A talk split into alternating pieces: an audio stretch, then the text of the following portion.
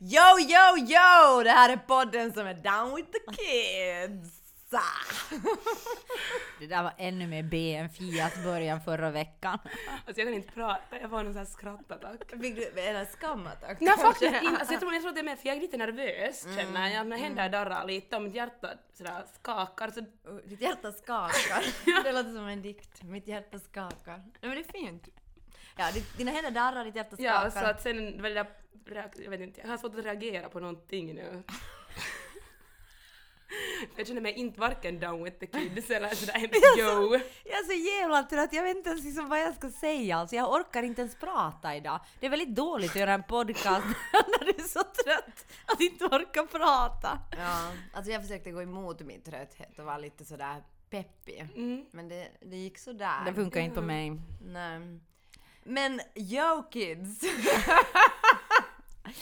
det här är en podcast. Malin is in the in house! the house! In the house! Ja, eller som en sån här R&B låt som jag skrev som 14-åring. Så bara Malin in the house, Malin in the house, it's wicka wicka chica dicka. Och sen kunde jag, sen slutade på efter, jag orkade inte skriva längre. Vi har med Okej, oss wicka, Malin. Nyqvist. jag kan inte säga ditt namn. Alltså, This is Joanna Winnergren and Wingren in the house! Yo, yo, we yo! new, new quiz uh, in the house. det här är alltså så B.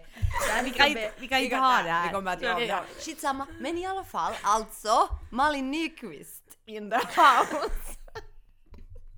Fantastiska konstnären, människan, kvinnan, ehm, Kulturmannen. kulturmannen Malin Nyqvist. Alltså är med oss idag i Taxin och Terriern och och förökning kommer inte att ske. Hoppas vi övriga innerligt. gäster, övriga gäster i den här Eftersom jag inte ens har mens. Så jag menar, jag kommer inte att föröka mig. Min, min kvinnlighet lider Övriga av gäster i den här- mensstopp.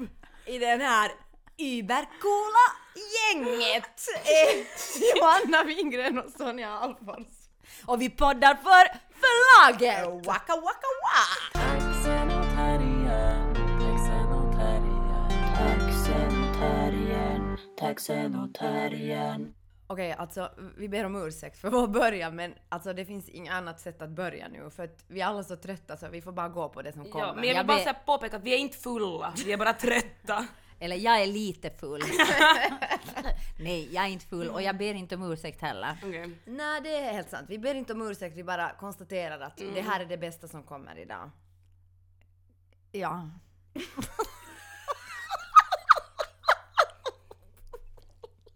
Men hörni tjejer, Och så börjar vi direkt med att köna alla här i rummet. absolut, jag älskar det. Jag, jag tjänar det därför för att jag tänker att det här kanske berör er. Jag, jag läste i Hufvudstadsbladet 17 i nionde 2016 hade- hade läste den här, det går bra nu. läste den här rubriken.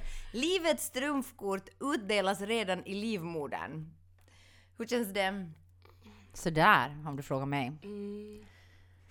Nej men alltså vad ska jag säga om det där? Det handlar alltså om det handlar om att stress och framförallt å- stress. Jag kan inte prata med den här tandställningen fortfarande. Men ja, stress och framförallt ångest i anknytning då till graviditeten.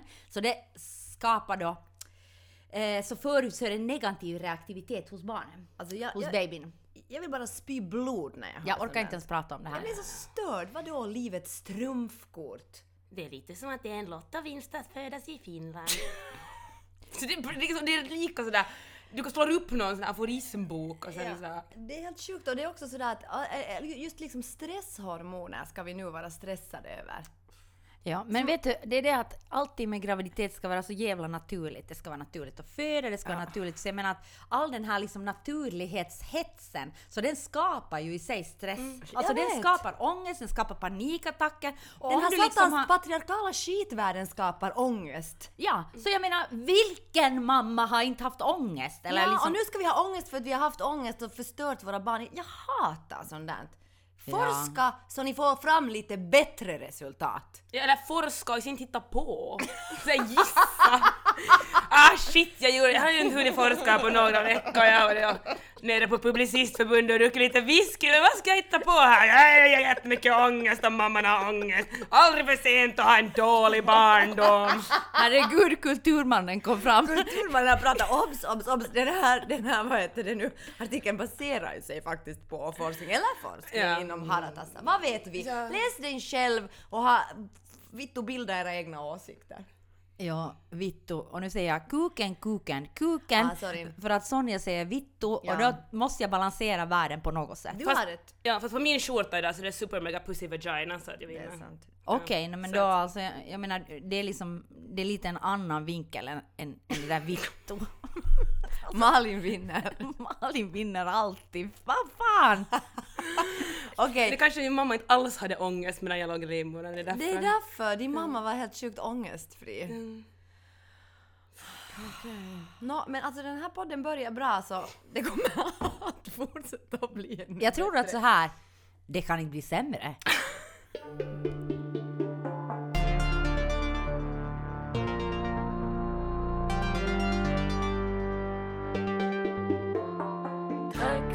Taxen och terriern, taxen och terriern, taxen och terriern, taxen och terriern, taxen och terriern, taxen och terriern, taxen och terriern, taxen och terriern.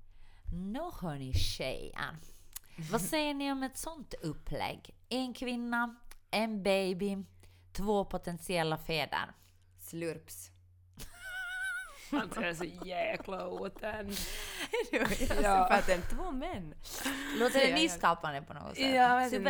Ja, nej, nej, nej. Det är lite så, som sådär How to lose a guy in 10 days men liksom dubbelt upp vilket låter jättesåsigt.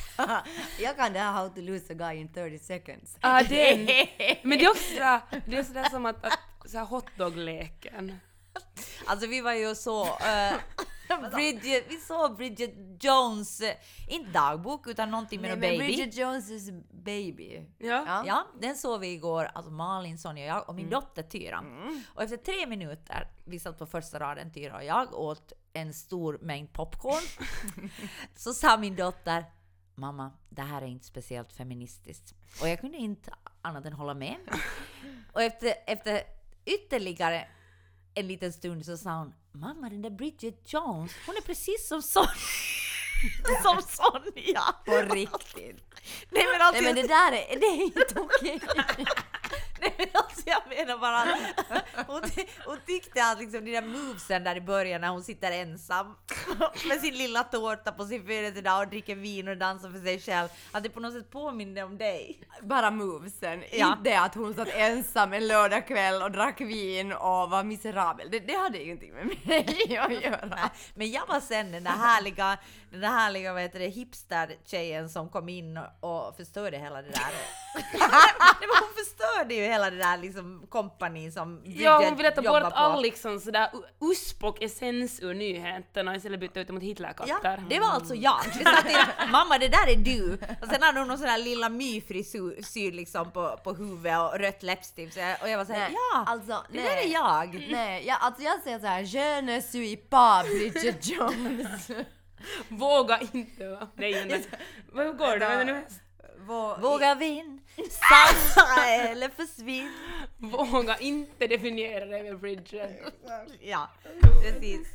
Nej men alltså jag, alltså, jag vet inte ens vad jag ska säga om den här filmen. Jag, jag kan ju säga att, jag kan säga eh, som Malin du sa i något skede här att eh, hej hej 50-talet vill ha tillbaka eh, Bridget. Alltså det här, 50-talet vill ha tillbaka Sonja. Ja, alltså Sonja. Men, men det som jag ändå tänkte, alltså nu tänker jag bara göra det här för Sonja och jag har en, en lek när vi har sett någon föreställning att vi egentligen måste säga tio bra saker. Eller fem? Fem. Är det fem? Fem. Per person? Jag Ja. tänkte den herregud Tio. tio, gud men vad det är- ansträngt. Ja men det blir tio. Ja. För att det är fem ja. per person så vi måste säga innan vi börjar trasha någonting. Ja. För att vi är så bra på att trasha Ja. och sämre på att säga bra saker. Så då tänkte jag i alla fall säga en bra sak med den här filmen nu.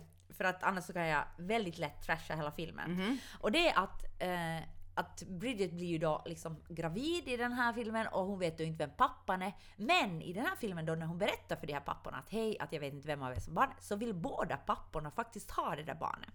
Och jag menar, det klassiska scenariot skulle ju vara att de rymmer sin väg och hon får jaga Sätter dem. benen på ryggen. Ja, och sen går hon liksom där och är helt förtvivlad över att hon ska uppfostra det barnet själv och sen i slutet så tar ändå det good guy sitt sens, eh, alltså sitt sens till fånga, alltså jag engelska alltid? För Förnuftet. Ja. förnuftet till fånga och så sen kommer han tillbaka ridande på sin häst och så gifter de sig och lever lyckliga alla sina Men dagar. får jag bara säga att vi har ju också en annan lek som vi ofta leker, och det är den här vem skulle du hellre ha sex med? Så då är ju frågan vem skulle, och sen sätter man två alternativ, så då är ju frågan vem skulle du hellre ha sex med av de här två männen? Här det är nu Colin helt självklart, den den där ena är ful och den andra är snygg. Nej men usch, då sitter vi direkt och sådär objektifierar. Absolut. Absolut! Nej, Jag är för objektifiering i alla Alltid. lägen. Jag förstår det, men jag tänker också såhär, om jag också måste vara- om jag är med nu i er lek, men att man säger Alltså, vem någonting positivt. Nej, nej, jag skulle säga något positivt. Herregud, jag... Ja. Förlåt, alltså jag, jag bara tänkte på jätte o så här människor jag inte borde knulla. Uh, men mm, ja, alltså om jag får säga någonting positivt om den här filmen uh, så är ju det att alltså, ur finländsk socialpolitisk synvinkel så fungerar ju Bridget Jones väldigt bra. För Bridget Jones, alltså hon är inte ens planerad att bli gravid men så när hon blir gravid så tar hon liksom åt sig jättepositivt. Det är bara så här, som en naturlig grej. Och förra måndagen uh, så ordnades det ju på TV2 en sån här lisääntymisilta, alltså för, vad heter det på svenska? Förökningsafton. Förökningsafton. En så här tre timmar lång debatt om att, att där det var människor med till exempel titeln pappa, frivilligt barnfri och supermormor, det vill säga såhär Kristina Låter som en hejdundrande fest. Att oj, oj, klackarna i taket! Och eh, så var ju också så här könsrollerna.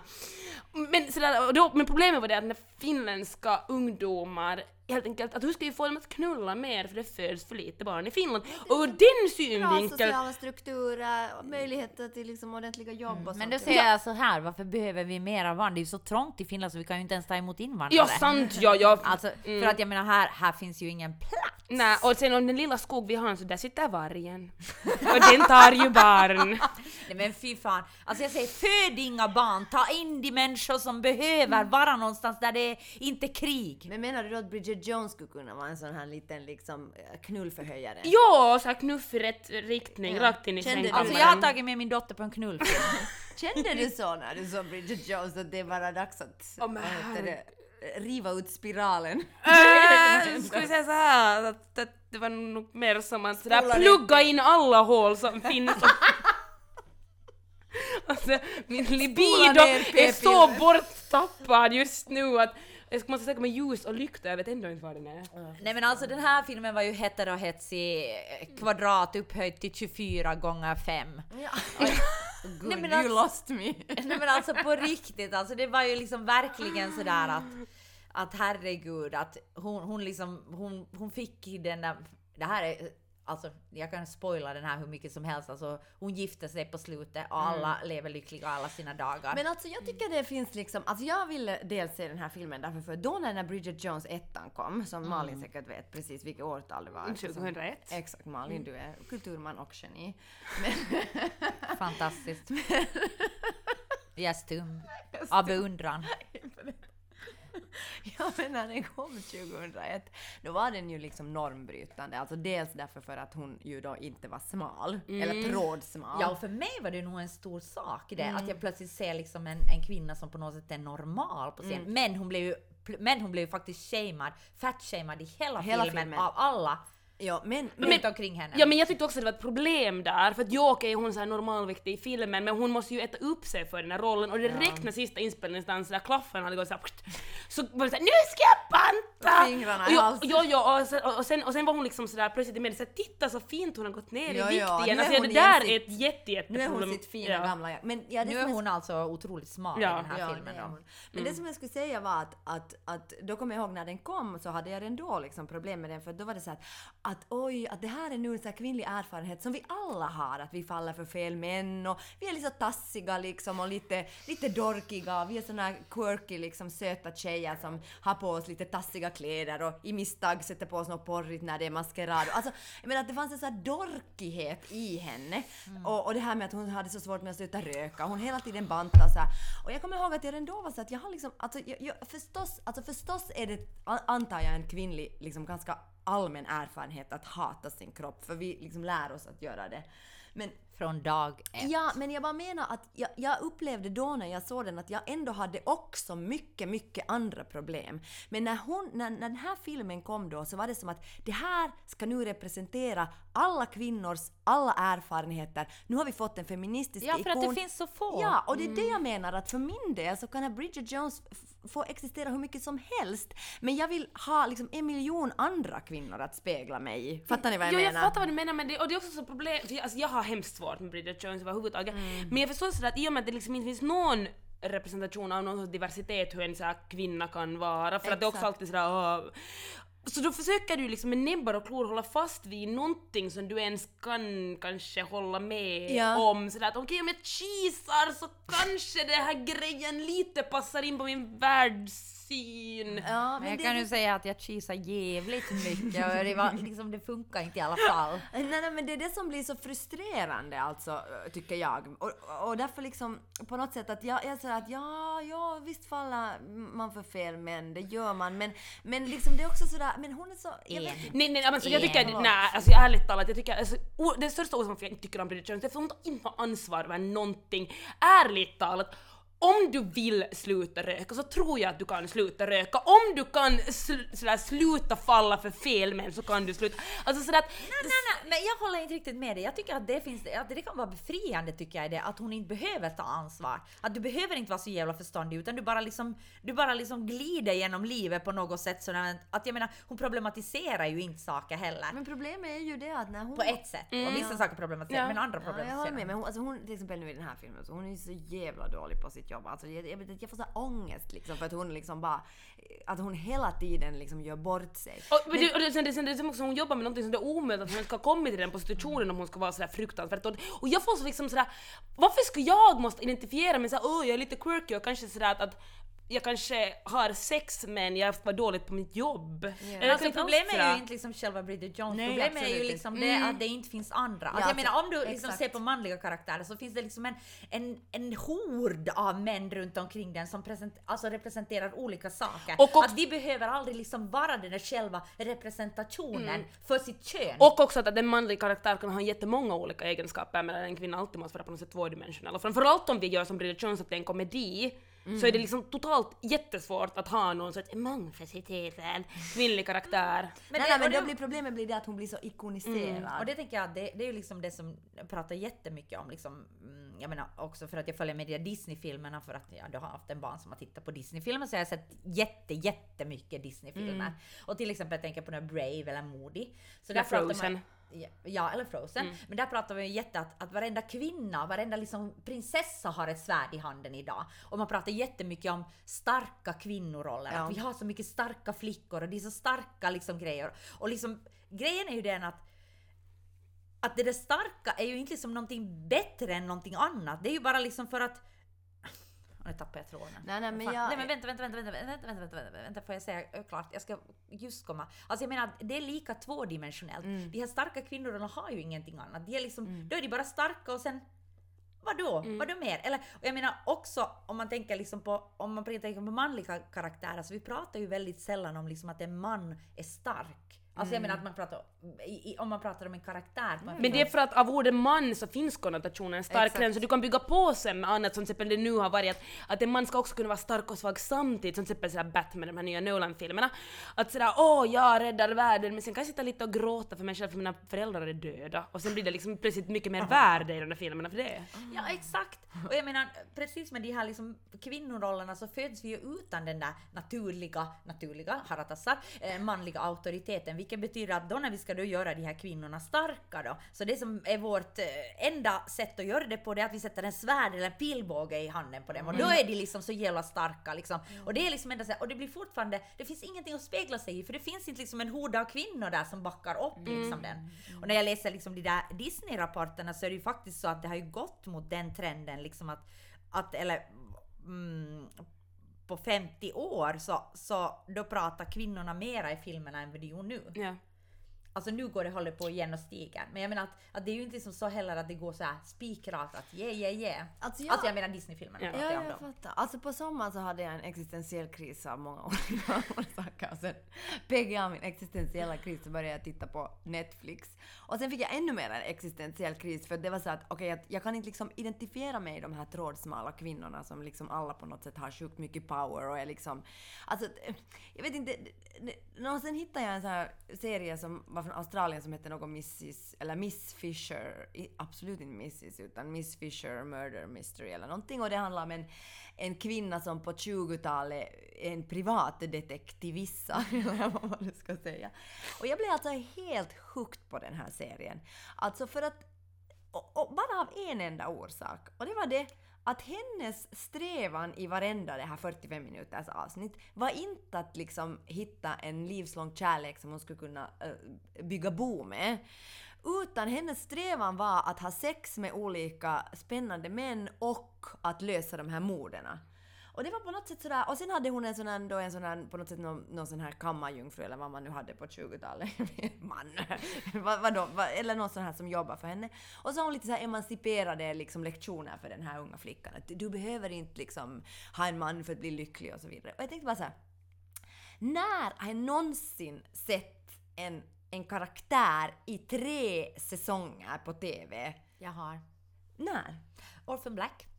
Ja, okej. Ah, ja. Jo, jo, det, den har jag inte sett. Men jag bara menar att det... finns, det är samma sak. Och så Men- tänker jag på liksom den där, eh, alltså också, eh, Orange is the new black. Ja, den är ju ljuvlig därför för att den inte handlar överhuvudtaget om. Men, men jag Ja. menar att vi, vi liksom nämner ändå alltså uh, undantag. Ja men jag sa, när du sa när så sa Ja, jag bara men det är bra. Jo, jo, men det är bra. Alltså det var bra att samla Jo, ja. på sånt här. Men jag bara menar liksom att det är ändå undantag. Och därför blir det så på något sätt, därför blir de så viktiga och därför blir också Bridget Jones på något sätt så ikonisk att nu måste jag eh, identifiera mig med den här kvinnan därför för att hon är inte trådsmal.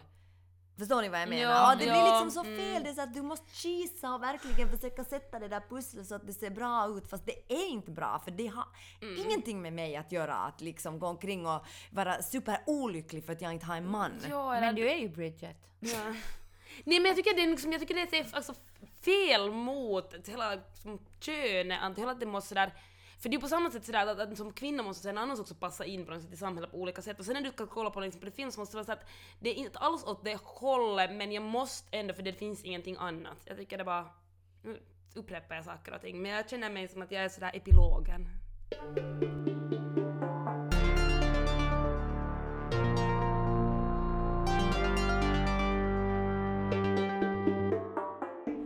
Den här podden är ju ett samarbete med förlaget och det betyder att i varje poddavsnitt så läser vi en bok. Och i den här podden så har vi läst Yrsa Stenius Orden i min makt. Bra Ja. Malin! Ser du nu? Gick Jag jobbar ju faktiskt på radion. Ja, jag tänkte säga att det märks att du jobbar på radion. Alltså det där var det bästa. Verkligen, jag är alltid såhär. Ja, den här podden är ett samarbete med förlaget, som är ett förlag. Ja, alltså den här Yrsa Stenius bok är ju en bok. Så- Alltså jag, jag har lite svårt för, eller jag tänkte att jag, jag läste den i somras alltså. Det. Och då hade jag liksom sådär, då var jag såhär, hade jag jättemycket saker jag ville prata om och sådana saker. Men nu, nu när jag ska börja tänka efter så, men, men nu blir det ju alltid någonting kvar. Men jag tycker att den var, den var, det var inte sådär jättefärsk för mig ännu. Alltså mera, eftersom jag läste den i somras. Jag måste säga att jag njöt verkligen av att läsa den här boken. Jag tyckte den var... Den var så rak och så öppen och det fanns liksom någon sån här...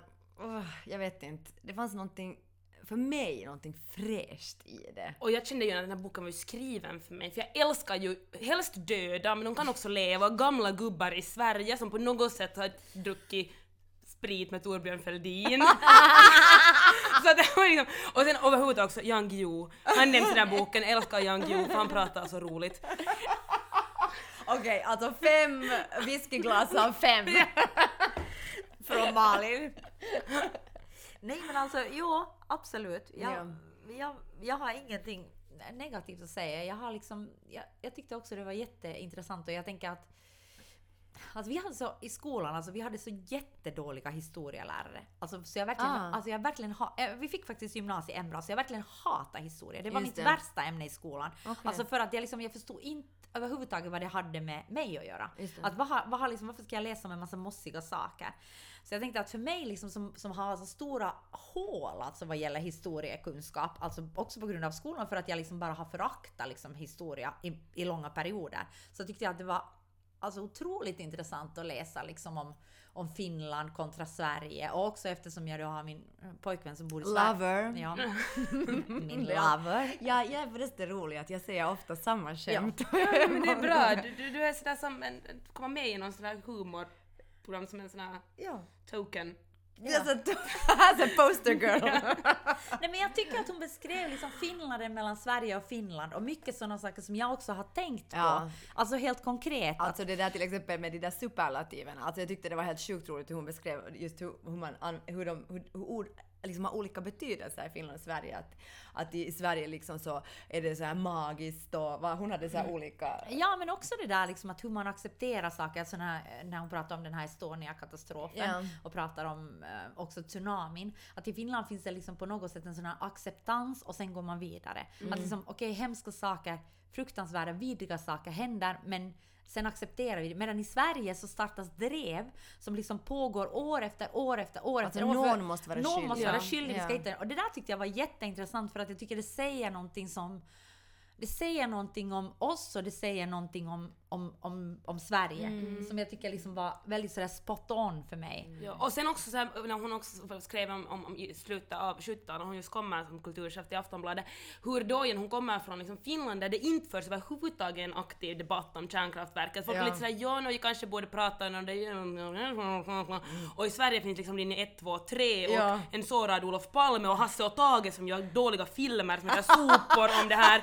Och liksom, det tycker jag också säger jättemycket om skillnaden. Ja, Så, så kan, du, kan, som, du kan ta, tänka som den här Ja. liksom, både som superlativ och också som den här grev, drevgrejen. Ja. Ja, ja. Jag kommer aldrig att glömma när jag åt lunch med en av våra kollegor från Sverige. Och sen, vi var, eh, hen och jag var på lunch. Och vi åt nu någon lunch och snackade lite och sen, sen träffade vi Joanna och så frågade Joanna nu hur var lunchen?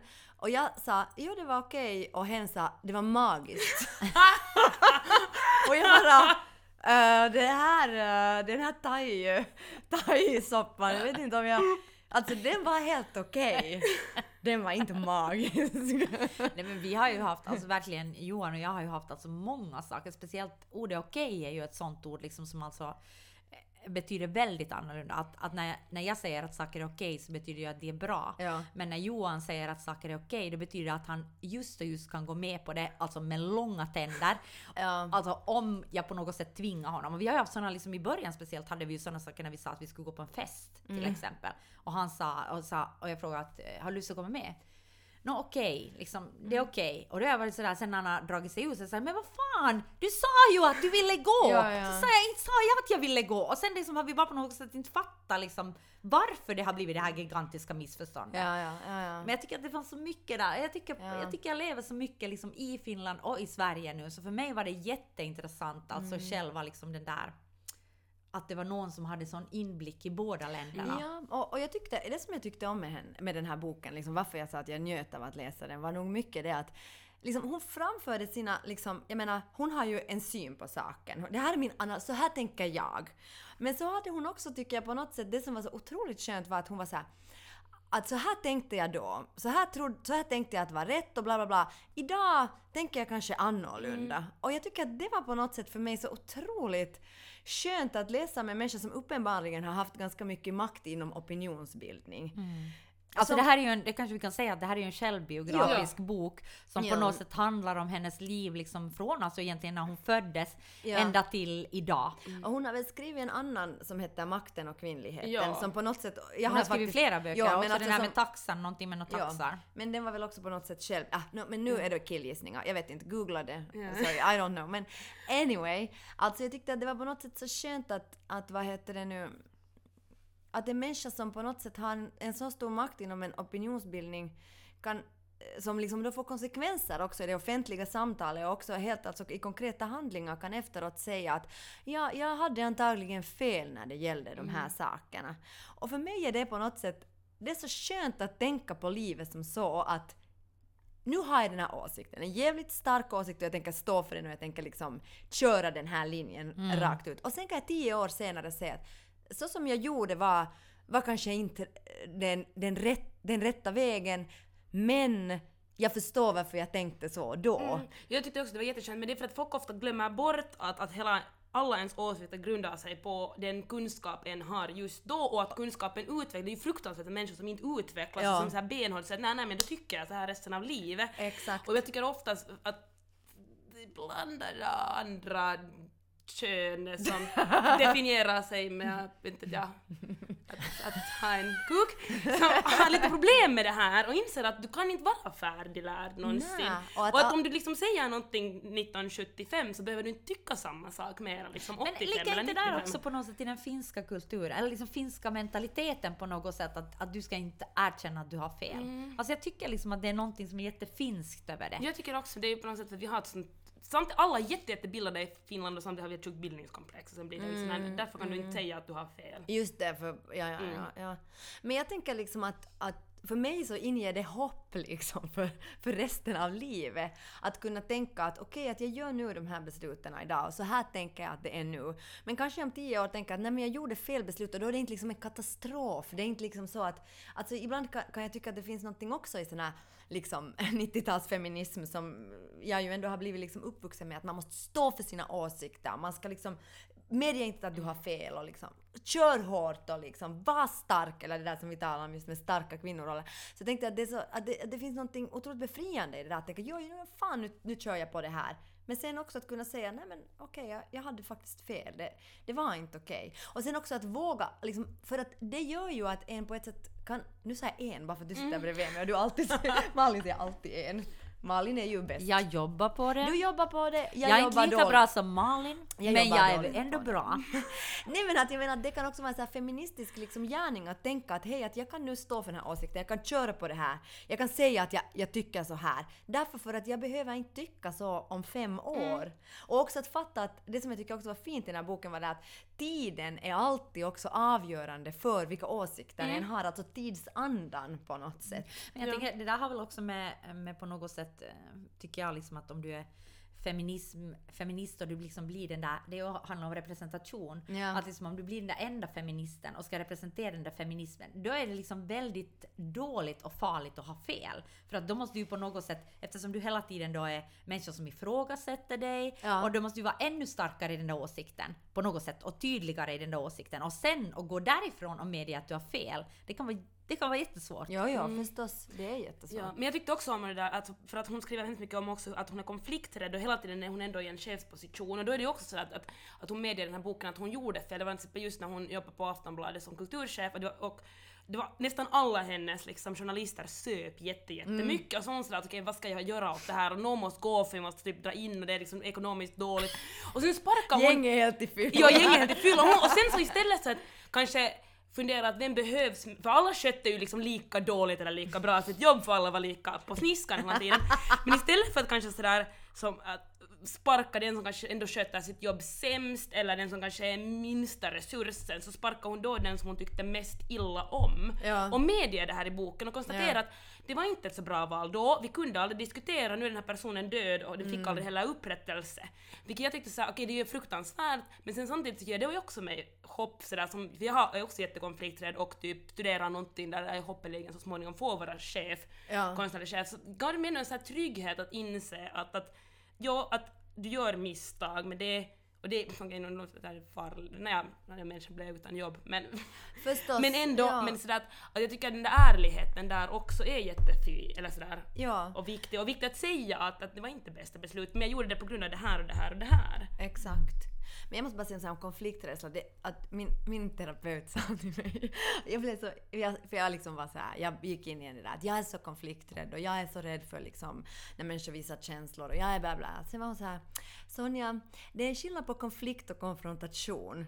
Att du är kanske inte så konflikträdd men du är kanske rädd för konfrontation. Och det blev för mig så här, alltså så här Aha, förstår ni? okej, att ja. polletten föll ner för mig att, för jag, jag är på riktigt inte konflikträdd. Nej. Jag är inte alls rädd egentligen för konflikter. Nej, men jag tycker att, att du, är, du är rädd liksom före konflikten sker. Alltså du kan vara rädd liksom att den, alltså i konflikt, i en konfliktsituation så tycker jag liksom, nu definierar jag det. Ja men gör det Ja, men jag menar att i en konfliktsituation så tycker jag att du är jättebra att ta den där konflikten och du backar ju inte överhuvudtaget och du ringer ju oftast liksom, när jag säger att jag vägrar ringa den där människan så säger du okej, men jag ringer. Så jag menar att du, gör, du tar ju alla det där, men jag menar att oftast före, alltså innan det kommer till den Ja. här konflikten, då kan du vara jätterädd för Jo, det. jo, jag är ofta rädd för sånt som jag inte vet liksom, vad det är. Så då tänker jag. Ja, så då kanske Jo, du är ja. rädd för den där konfrontationen. Ja, det, jag, för jag tror att jag är rädd, eller jag är rädd för, eh, det är jag rädd för. Jag är rädd för konfrontation och jag är rädd för att människor ska ha, liksom visa jättestarka känslor mot mig.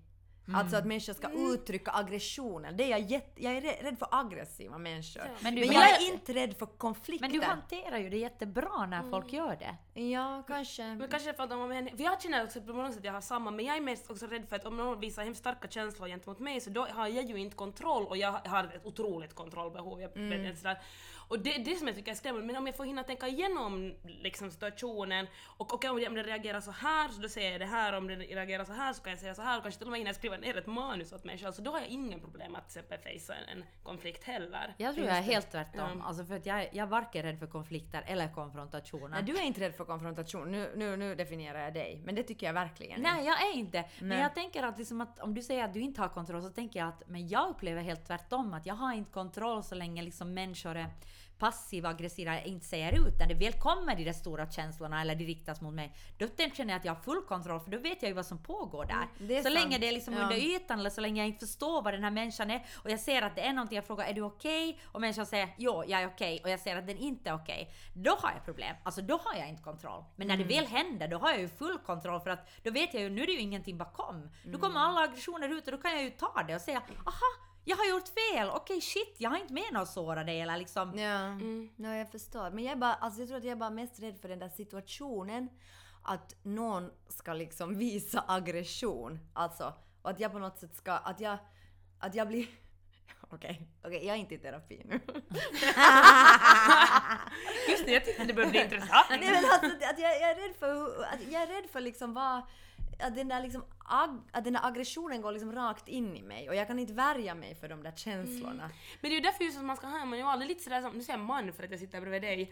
Sorry. Herregud! Jag smittar skit och du smittar guld. Ah, jag har varit terapi nu 15 år. Nej men jag säger att, att, just att, att, att, alltså om du har, äh, om du har en manual, så att om det skulle börja brinna just nu, Mm. så då vet jag hur jag ska gå tillväga för jag har gått igenom det så många gånger i mitt huvud för jag är helt dödsrädd för bränder också. Också. Men, men sen sådär att att det är på samma sätt som man skapar sig en egen manual för liksom hur människor agerar om de är upprörda eller arga. Mm. eller kastar liksom skit på dig. Men, men det är svårare för att folk är mycket mer lynniga än en eldsvåda. För man vet ändå att en eldsvåda är sådär att nå högst antagligen så tar den tag i gardinerna och mattan först och sen i mitt hår.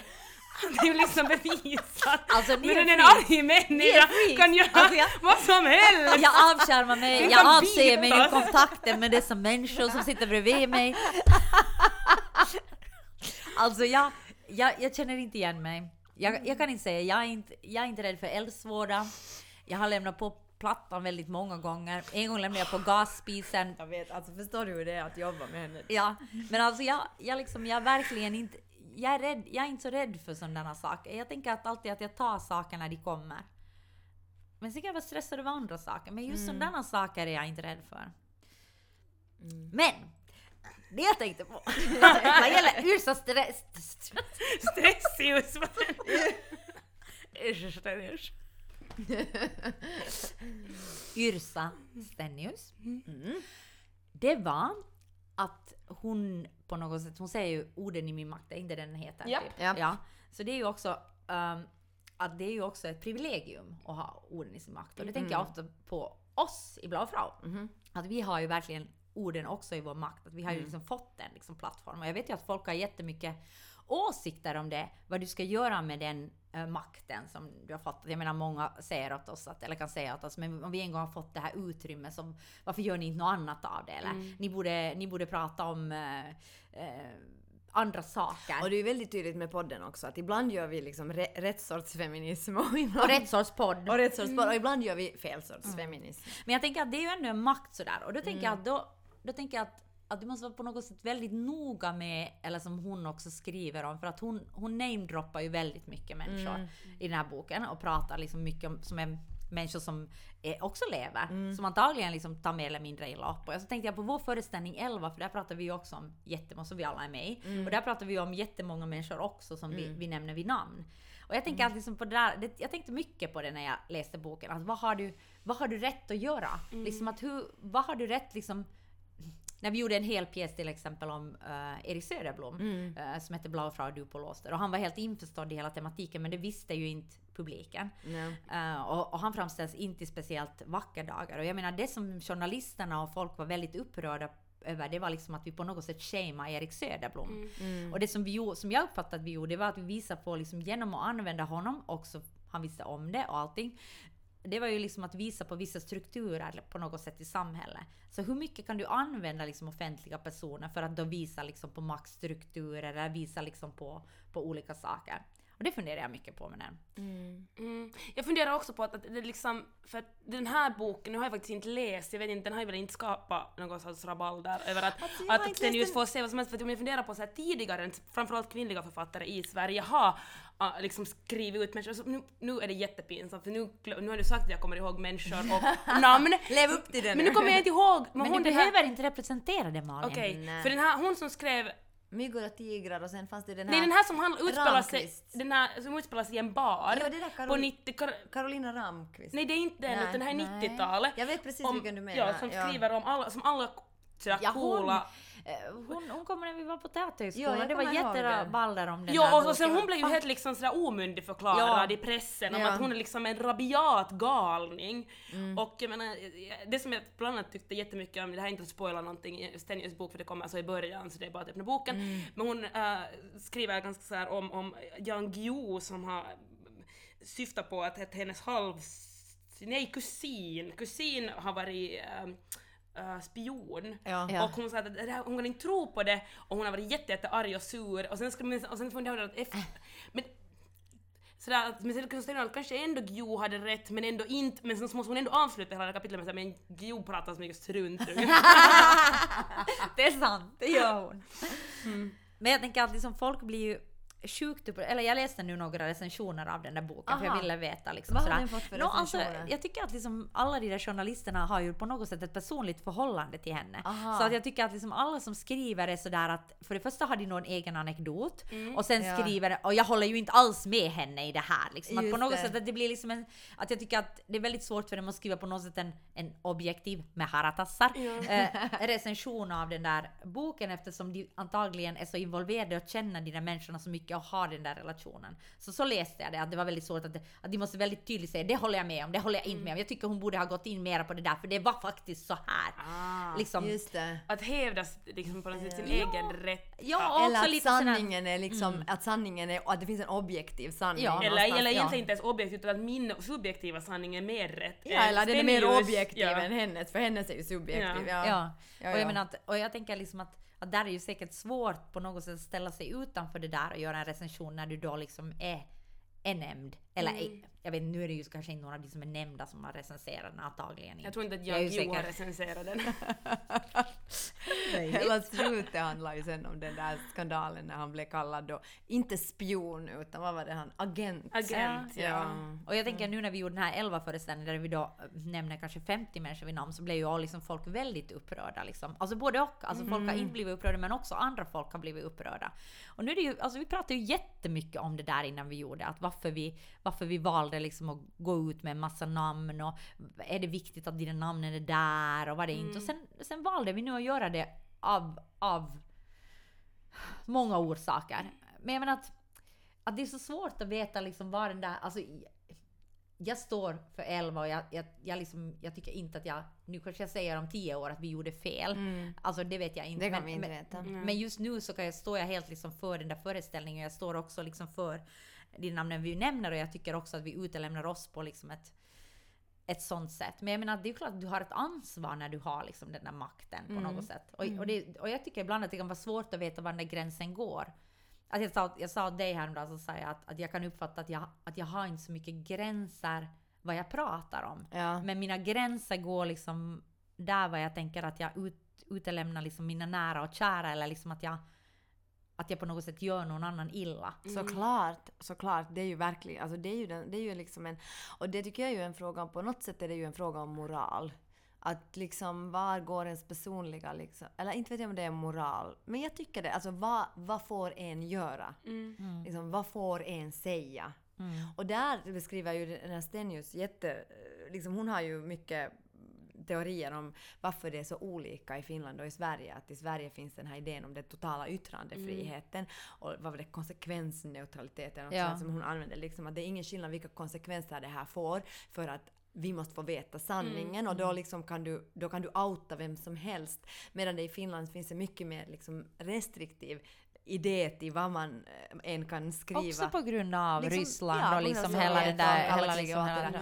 Alltså att jag menar att, att jag tror, alltså det handlar liksom inte kanske om moral men om värdefrågor. Alltså Mm. att hur farligt är det att bli på något sätt outad som någonting? Att det i Finland kanske uppfattas som mycket värre än i Mm. Ja, Sverige. det är det jag menar. Det, det för att jag blev faktiskt, för jag menar när jag säger att man inte ska skada människor, då kan ju människor hävda att ja, men jag blev skadad och sårad när jag såg den här föreställningen. Er för att, nej, men då säger jag bara att att jag, jag trodde verkligen inte att någon skulle bli liksom sårad eller skadad när jag gjorde så liksom intentionerna var ju goda och jag tror också att det ligger liksom i den där i hela mentaliteten att eller liksom i, i på något sätt det där svensk-Finland, men i Finland som du säger. Mm. Eller som, vi- som Yrsa Stenius säger. Ja. Ja, men, som, Ja, men, ja. men menar också i, om du drar liksom paralleller till det här så tror jag att det ligger liksom i att det är så svårt. Att, det, är Mm. att det är så svårt också för svensk Finland är så litet. Såklart, det har, nog, det har nog också mycket med det att göra tycker jag. Att också den kultursfären i liksom, svensk Finland Men är samtidigt så tycker jag att, att du måste ha rätt att prata om saker. Och jag tycker liksom att Yrsa måste ha rätt att prata om saker. Jag tycker jag måste ha rätt att prata om saker. Mm. Det håller jag Jag med håller om. helt med också. Mm. Och samtidigt har du ju nog rätt att bli kränkt. Men då tycker jag också att du kan bli kränkt sådär offentligt och svara med att, att nämna andra. ja, det gör jag absolut. Taxen och terriern, taxen och terriern. Malin har nu bestämt att vi ska prata om... no, alltså, Alltså ni sa ju att gud vänta! vad det liksom låter Vänta! peppigt! Nej men alltså, vänta jag ska... Ni sa Yo, jag, yo, yo! Hej, ni sa jag ska börja, kan ni vara tysta nu? Ni sa börja du, så nu ska jag börja. Det här är min början. vänta! Malin har nu bestämt att vi ska prata om prekariatet, snuttjobb och pengar. Och jag intresserad. Men jag är inte klar ännu. Jag är totalt ointresserad av pengar. Om det finns något som intresserar mig mindre i hela världen så är det pengar. Jag vill bara ha så mycket pengar att, jag kan, att jag kan på något sätt klara mig. Att jag inte behöver tänka på dem. Alltså det, och sen behöver jag inte tänka på dem. Jag, jag, vill- jag vill inte ha något att göra med de där pengarna. Att om jag bara skulle få mat och alla de här sakerna utan att behöva ens befatta mig med någonting så vidrigt som något äckligt kapitalistiskt system som styr hela det här hemska, vidriga samhället. Så skulle jag bara vara lycklig. Men det problemet är när du säger det så en här, bra början? alltså den enda möjligheten för att du ska lyckas med det är att du måste bli ingift i kungafamiljen och då är du en del av det där liksom kapitalistiska Mm, jag ska högdjuren. överväga det. Mm. Ja, ja, det är ju... Jag har faktiskt träffat prins Filip. Ja, just det. Ja. De är väl alla upptagna för tillfället? Ja. Men Finns- för tillfälle, för tillfälle. För tillfälle och sen finns ju de här små barnen. Ja, Ja. de lägger jag klorna i. Ja, jag, jag, har, jag har Paxa Estelle. Nej, nej, nej, men alltså... ja, Malin skämtar Jag hade tänkt att den går vidare här och pratar om pengar. Okej, Det var inte skämtar jag. Nej, nej, du har tänkt att sätta klorna i en ställ, saken är klar. Japp, japp, japp, japp. Det är jätteroligt. Ja, du får henne. Men något måste hon också se fram emot här i livet. Den sätter ända. Tänk som sitter just nu i... Nej, Förlåt, kulturmannen! kulturmannen. man. Kulturmannen von Nyqvist. Malin von Nyqvist, kulturman här, hej! Så ringer upp ett ställ. Säger det. Nej alltså, sluta slå i bordet, det hörs i mikrofonen. Alltså uppför er kvinnor, människor. Herregud, jag jobbar med amatörer. Fattiga amatörer.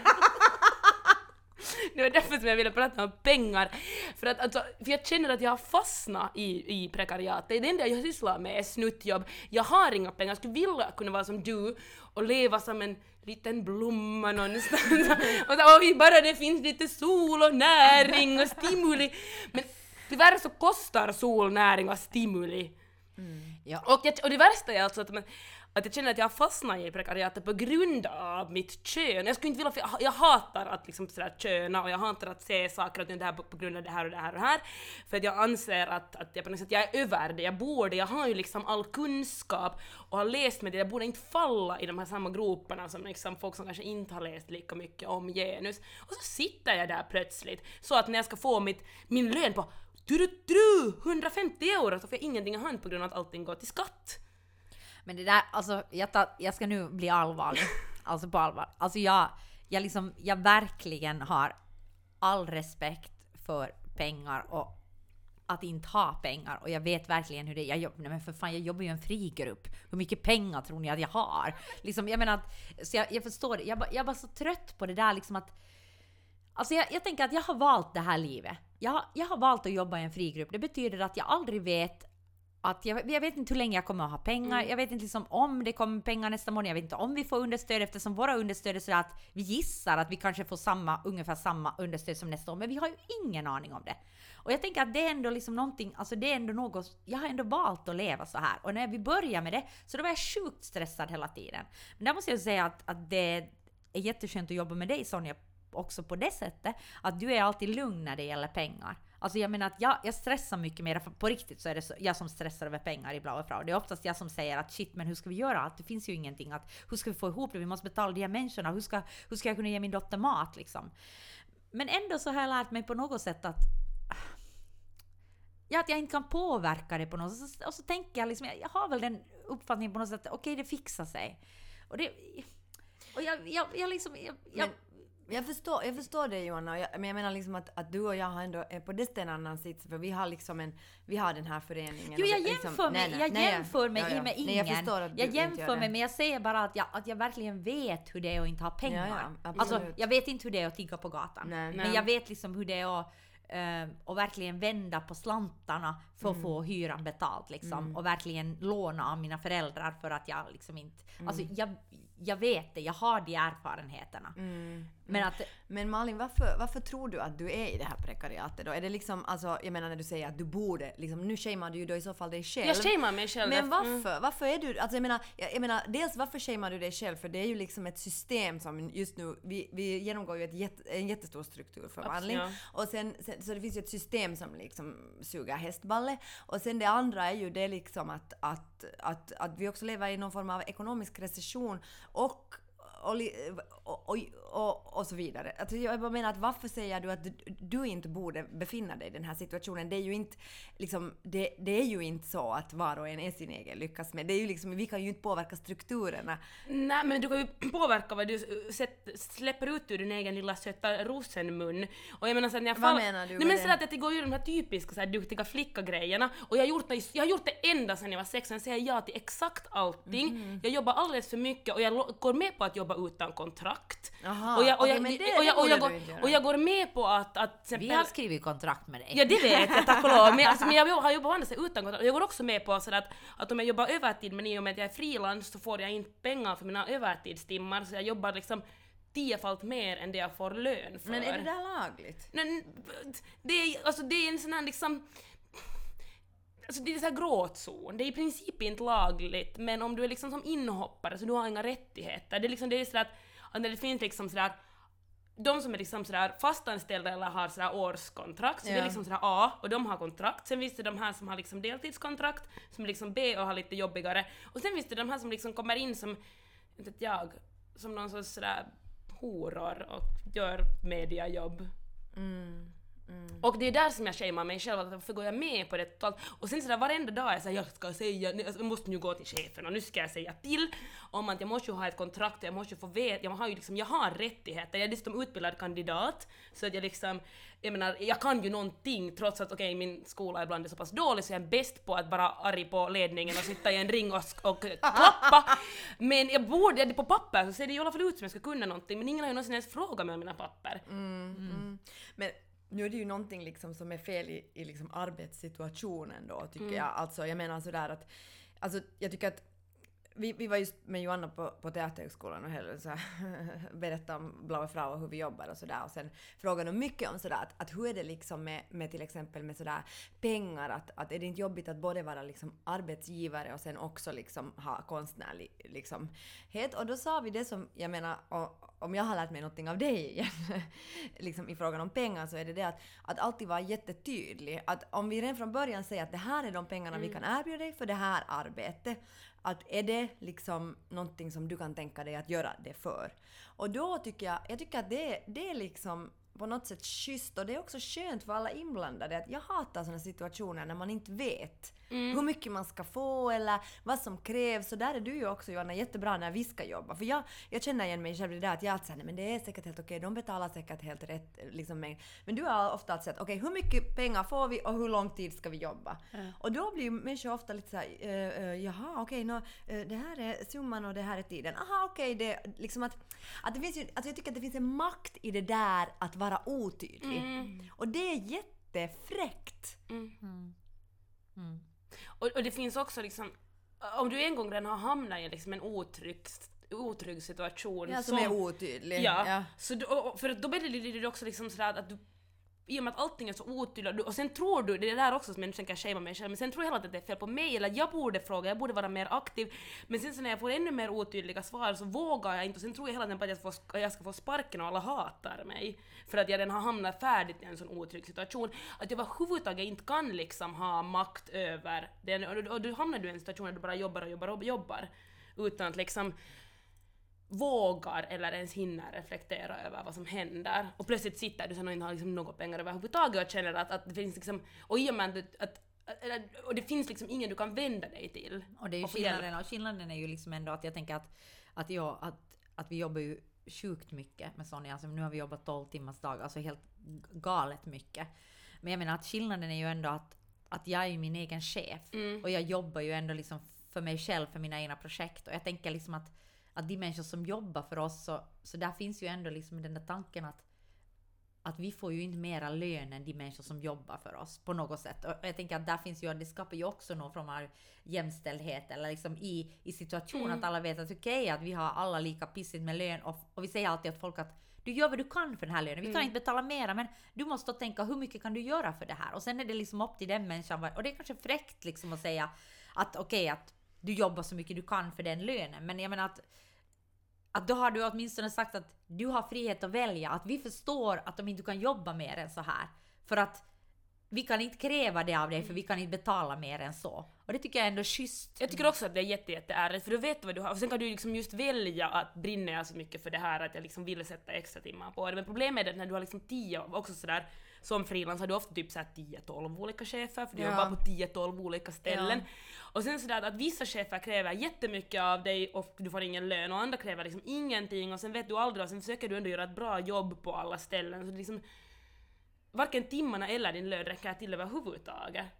Men alltså vi, det, det är liksom, alltså jag förstår inte när vå- våra liksom politiker håller på att prata om, om, om pengar. Jag förstår inte hur det här inte liksom är någonting som på riktigt liksom koncernar dem. Alltså hur är det här möjligt? Alltså, för jag tänker att det enda den här regeringen har pratat om, eller inte det enda men liksom, alltså på riktigt, det är alltid bara pengar. Ja. Alltså allt Ja men det är där jag säger att jag är så trött på det där ja. att prata om pengar. Att saker kan ju inte mätas i enbart pengar. Och det är ju klart, alltså, jag menar det är så underligt att, alltså, alltså, att jag förstår inte att hur kan...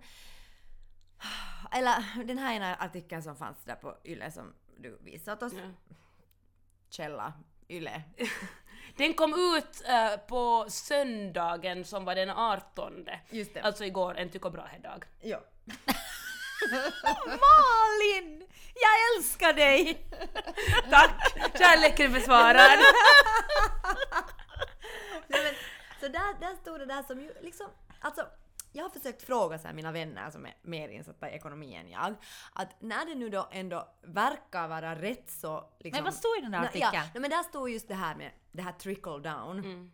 Som handlar om det här med att, att vad heter det nu, att, att, att man har tidigare tänkt så här att, att när människor får mycket pengar så då skapar de typ jobb och liksom arbetsplatser. Och då kommer liksom de här pengarna att trickle down, alltså liksom sippra ner i samhället. Men det händer ju. Nej men och nu, och nu liksom så verkar det ju ändå så, som att, att, det, att det är ändå inte nu kanske bevisat för det finns väl ändå så olika ekonomiska teorier men ändå sådär om man kan nu som de, de, liksom också gör det så sjukt komplicerat. Nej man kan inte dra några slutsatser av detta och man det är så bla bla. Men ändå verkar det som att det här trickle down system, alltså det finns inte. Utan när människor blir rika så är det mer så att de liksom liksom sätter sina pengar typ någon helt annan. Jo, jo, alltså på riktigt i madrassen. Hashtag Ingvar Kamprad. Nej, men det är det jag menar. Att om, om, och så försöker jag fråga så här, men om det nu är så att, att, att vi inte tror på det här trickle down, så, så varför liksom jobbar man då inte mera för att få liksom på något sätt eh, liksom mindre inkomstklyftor? Och då, men då säger folk till mig så här att nej men det är för att det här med att trickle down inte skulle fungera är bara en teori. Ja. Men då undrar jag bara att vad, är det, vad finns det för andra teorier då som på något sätt, alltså för att jag förstår, jag förstår inte, jag blir liksom, jag tänker bara så att okej, jag är nu miljonär, alltså jag är inte miljonär men vi låtsas, vi leker Ja. den här leken att Sonja är miljonär och det där och, och, och då kanske jag bestämmer mig för att tro på att det här trickle down fungerar för att det liksom är så att, att att det gynnar kanske min position som miljonär i det här samhället. Alltså jag bara menar att är det så enkelt eller alltså jag fattar inte. Men det har ju bevisligen, alltså det, alltså det, det, jag tror att problemet är att det, det fungerar för vissa på liksom ett sånt liksom riktigt mikroplan. Att om du nu är miljonär Ja. så då bor du i ett jättestort hus och Ja. då behöver du tjänstefolk Ja. så då genererar du ju några jobb för att du måste ha någon som Ja. kommer och bäddar din Men det säng. är ju på helt sjukt mikro, Ja men det är det jag säger, men i och med att det är därför som folk har motbevisat att visst fungerar det. Det fungerar ju på, alltså, ni måste ju bara få det att, att fungera på ett, liksom ett, ett sådär makroplan också. Mm. Men alltså att om jag skulle vara miljonär då skulle du inte ha problem med prekariatet till exempel och då skulle du kunna säga att trickle down Jag tycker fungerar, alla för att Ja. jag skulle kunna ge dig pengar. Ja. Jag tycker alla skulle vara lite mer som Robin Hood. Ja! alltså vadå, en sexig rev i gröna kläder? Ja, lups! Alltså det är min, det är min åsikt. Ta från de rika, ge till de fattiga. med. Alltså jag menar, så lätt det är. Plus alltså, alltså min första första sådär crush som barn var ju på Robin Hood, alltså i den här reven. I Disney-filmen. Mm. Alltså vem tänder inte på svans? La. det finns människor som lever som katter vet du. Jag vet om det. Ja. Jaha, jaha, no, men okej, vi, vi bara nu helt sluta att tänka på svansar och om det tänder en eller inte. Jag, jag, vet, jag, jag har lite svårt. Jag har svårt.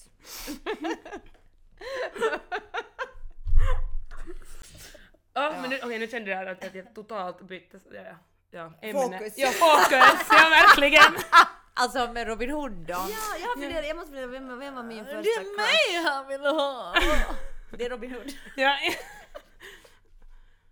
Jag fortsätter på tema. ah, okej, jag, hade- jag, för i mitt huvud hade jag redan försökt säga desperat så nu ska, jag, nu ska jag byta fokus tillbaka för det blir så ja, och jag ja, ja. försöker byta fokus till vem min första crush var men jag har ingen aning. Jag får så här panik, så det var också en som frågade att vad det där, vilken liksom litterär karaktär är du? Ja, jag, har en Ja, gång- jag fick helt panik, jag tänkte så att ja, jag kan inte säga någonting nu för att allt blir fel. men jag har en gång misslyckats i den. Det var någon som frågade mig vilken film är liksom ditt liv? Och jag fick blackout och sa The Forrest Gump. Men vet du vad jag sa? Jag fick också blackout. Eller det var så här. Ja, jag är nu en blandning mellan Lilla My och uh, Pippi Långstrump. Men det är sant! Jo men, men alltså du kan inte säga Nej, det. nej, du kan det, är faktiskt- Det går inte. Du kan på riktigt inte säga Nej. det. Nej. Det är så skämmigt Ja. att säga det. Alltså det är på något sätt, det är sånt som man säger när man är 13. Ja, eller som att säga om du är sådär över 40 och en gubbe som är någon med Dr. Martin så säger att The Smiths är ditt favoritband. Det är Ja, liksom lika skämmigt. usch, Ja. Usch, Det är så usch, det är skämmigt. på samma nivå. Men det är sant. Ja. Det är jag är sant. en blandning av Pippi och Lilla. Men alltså det är på riktigt sant. Det är sant men det är skämmigt. Ja. Ja. Ja. Och jag, jag- får bara såhär pretto-svar i huvudet. Anna Karenina. Fast nej nej! Nej. Bridget Jones! Bridget Jones, ja just det!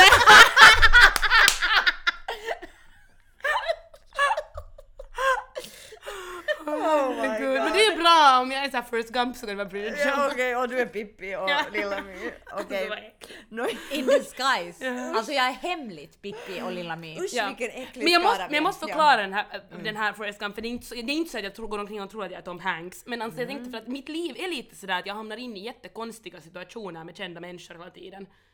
Wow. Ja, nu sitter jag ju här till exempel med er. Finlands bästa poddare! Hur hamnade jag här? En konstig situation med två kända människor. Vi snackar alltså om Pippi slash Lilla My och Bridget Jones. Och faktiskt, nu ska jag faktiskt säga någonting. Att jag är ju taxen och Sonja är terriern och Malin är faktiskt chihuahuan. Alltså Malin, du var ju med när det begav sig. Vi skickade ju meddelanden till dig och så här. Malin, skulle du lyssna på en podd som heter Taxen och terriern? Och du- Nej! Vi var i Stockholm. Vi var i Malin Stockholm. var med oss i Stockholm så men vi skickade ju ett meddelande. Jo, vi, jo, ah, vi skickade på chatten innan hon kom. Att skulle du lyssna på en podd som heter Taxen och terriern? Jag minns inte så här. och du sa ja, det skulle jag. Jaha, okej. Och sen kom Malin till Stockholm. Nåja, men tillbaka till prekariatet. Ja. Alltså, va, men vad va, vad ska vi liksom göra? För att jag menar också med fackföreningar och sånt, att alltså saker och ting liksom håller på att bli sån, det är sån omvälvning i samhället Mm. att det är svårt att veta. Alltså jag, jag, jag, om jag kan ge ett råd så tror jag att det, det, då, det, det, det sämsta är att shamea sig själv.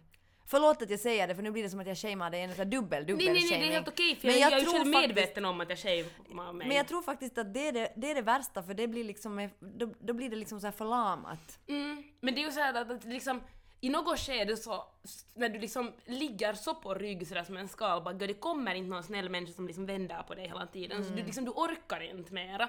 Och då tycker jag faktiskt att det är nästan skönt sådär att, att Robin shameas- Hood. Ja, men att shamea sig själv, det är en liksom milda grad att du blir arg och då ofta gör du också någonting. Det. Att det kräver en, liksom, en sån här ilska. För att, att det är det enda, i och med att, att, att liksom ingenting fungerar, politiker liksom så, alltså det här är sådär som, som, som på 70-talet när folk frågade, när, matpriserna gick upp jättemycket i Sverige och sen så frågade folk Palme vad kostar en liter mjölk och han kunde inte svara och efter det så förlorade sossarna i valet första gången på 40 år. Och det är ju därför nu som vi borde bli arga, vi borde fråga politiker vad kostar en, en, en, liksom, liter mjölk eller vad- hur är det att på riktigt liksom bara, bara ha snuttjobb? Hur är det Ja. att jobba utan någon sorts kontrakt hela tiden? För det är ju inte så att politikerna har jättebra kontrakt. Nej, det är Så de, sant. de kan liksom inte Jag tycker vilka frågor du än ställer till dem så svarar de ju inte på Nej, det. det är jag, menar, att, jag menar jag tycker de får massa och faktiskt så tycker jag att folk konfronterar dem alltså, med, med alla de här breven som Det har skickats till Sipilä. Liksom att jag menar alltså alla de här äh, som vi också ska skriva snart, bara Ja, vi får bara en vi- minut ja. över. Men jag menar att eh, att, att jag menar jag tycker faktiskt att det är jättemycket konfrontation, liksom att det faktiskt, och, och ställer dem till svars liksom för mycket saker. Men problemet är ju liksom att det inte händer någonting. Mm, Ja, ja. Men, men, men jag, jag, jag vet inte, eller sen är jag bara liksom naiv och dum och på något sätt idealistisk, men jag tror att de folk sådär, alltså nu måste de ju i något skede reagera och det är jättesvårt för att sådär... eh, Alltså om du tror jättemycket på något, om du tror liksom att, som jag, som jag tänker att den där Sipilä gör, att han tror verkligen att det här är enda vägen att gå. Men det tror jag att han tror. Ja, men det och jag, tror jag. ja, men jag tror verkligen, om du verkligen tror på någonting så hårt som jag tror att han tror, Mm. så då tror jag att det, du gör inte som Yrsa Stennius och säger, kanske han säger efter tio år om han är Yrsa Stennius, så säger han att vet du jag hade fel. Ja. För att jag kan säga redan nu att du har fel Ja. Sipilä. Det kan jag säga redan nu men du, du kommer bara inte se det själv. Och Mm. det är liksom helt åt helvete för du förstör för så jävligt många människor. Men, men jag tror att när du får någonting i huvudet, liksom att Mm. det här är enda vägen och det här är liksom, alla lider nu men jag är enda. Det är ju på något sätt att vara sådär omnipotent att du Mm. tänker att jag är enda som kan rädda. Alla andra säger jag har fel, eller jättemånga säger jag har fel. Som ju många säger. Absolut. Men att, men att jag tror ändå att jag har rätt. Det är ju liksom något sånt här att Alltså det är ju ett otroligt liksom, makt du sitter på att du kan se Mm. hela systemet men ingen annan kan. För jag är så jävla kunnig. mm.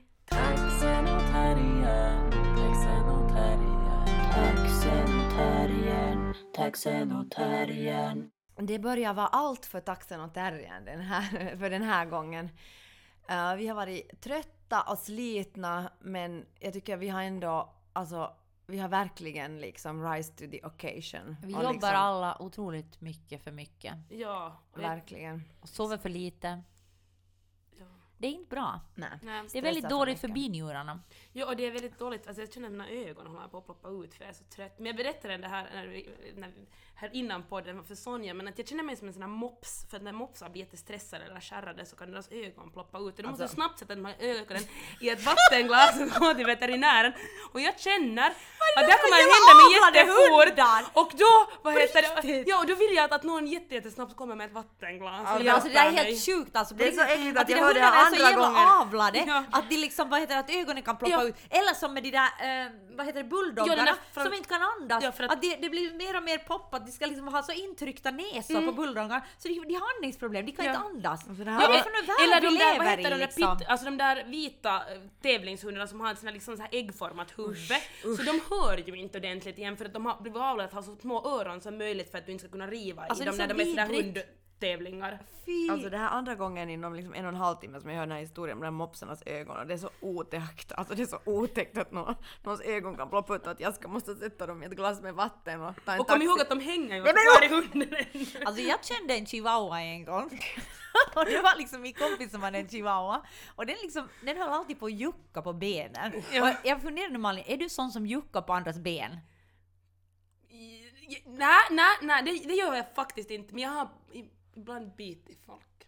Bland annat Ja. en gång på Flowfestivalen så var jag och tittade på The Black Keys och så var det en sån här jättelång testosteronstin gubbe framför mig som hoppade så här jättenära så jag fick kanske liksom så här äckliga bälte och rumpa i ansiktet hela tiden. Och då hoppade jag upp på hans rygg och bet honom i nacken och så gick han, sen såg jag hela spelningen jättebra efter det. Du är chihuahuan!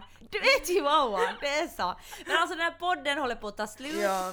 och vi har, vi tackar förlaget massor för att eh, vi får göra den här podden för er. Ja, och, och jättestort tack till Andreas Svanbäck som jobbar med och för oss i den här podden. Och supertack till dig Malin som kom. Det var jätteroligt. Fick jag träffa Lilla My och Bridget Jones. Nej, Lilla My slash Förlåt. Pippi Ah, Långstrump. jag visste inte du ville också vara Slash, Ja. Det där var ett pappaskämt! jag måste dra in det där på slut. Alltså tack till systraskap som har gjort jingeln, Helen Korpak har tagit fotona. Och jag tänkte ännu bara göra reklam för vår föreställning 11 som vi alltså spelar nu på lördag den eh, 24 24. Eh, i nionde, alltså på Ritz i Vasa. Så kom dit gott folk, för det är enda gången som vi är i Österbotten. Och eh, alltså Blaue Frau finns på Instagram, blaue understreck frau, Taxen och terriern finns på eh, Facebook och uh, Blaue Frau finns på Facebook.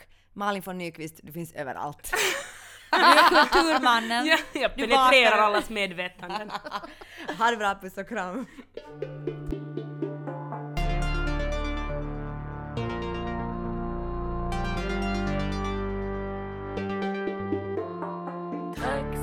Taxen och terriern, taxen och terriern Taxen och terriern, taxen och terriern Taxen och terriern, taxen och terriern Taxen och terriern, taxen och terriern